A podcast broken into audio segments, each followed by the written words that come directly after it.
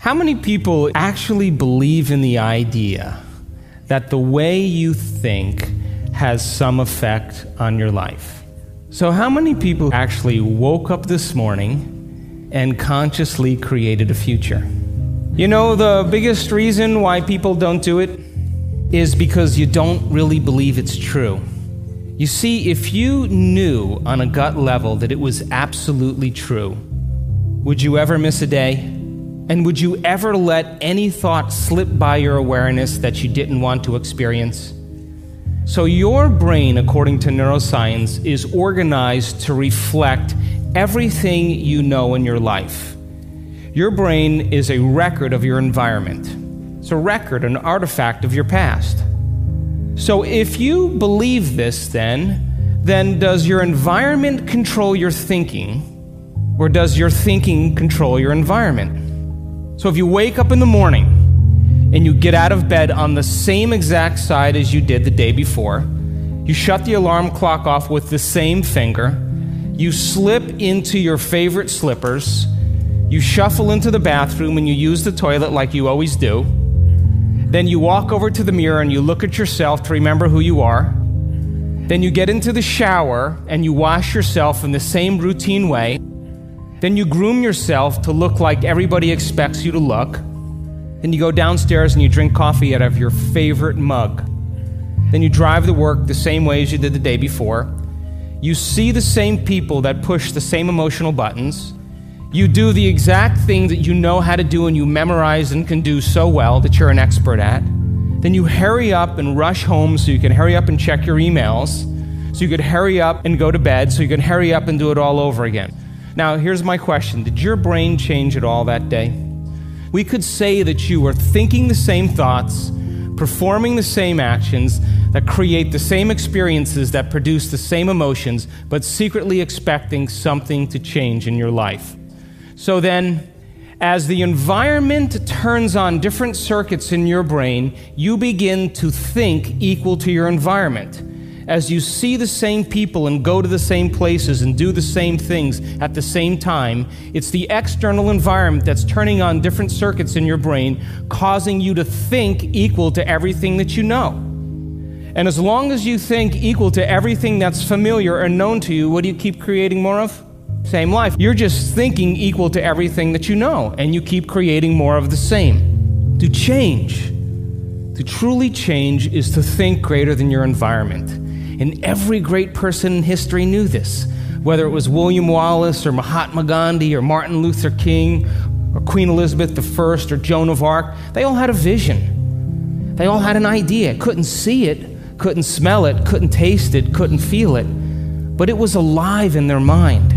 It was so alive in their mind that they began to live as if that reality was actually happening now.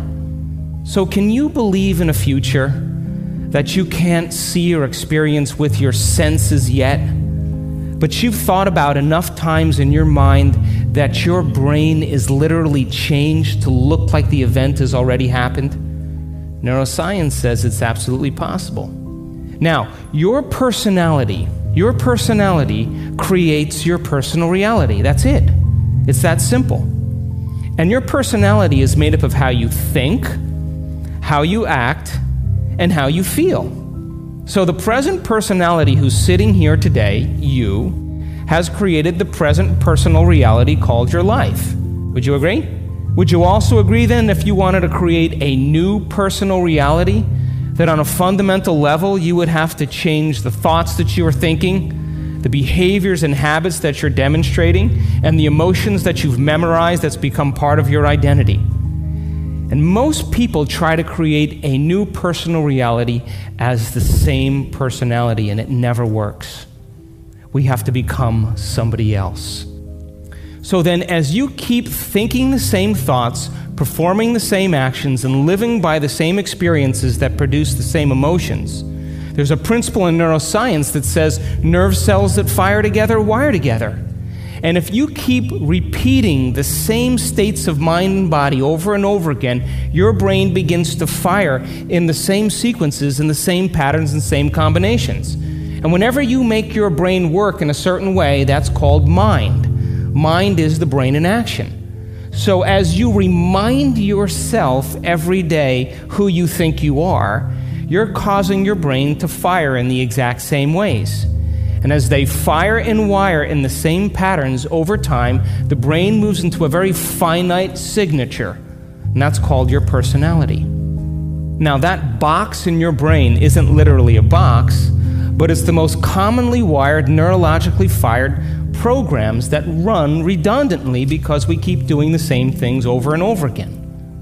To change your mind, then, is to make the brain work in new sequences and new patterns and new combinations, to begin to make the brain work differently. And the one ingredient that allows us to do that is knowledge or information. Because every time you learn something new, you make a new connection in your brain. That's what learning is. Learning is forging new connections. Remembering is maintaining or sustaining those connections.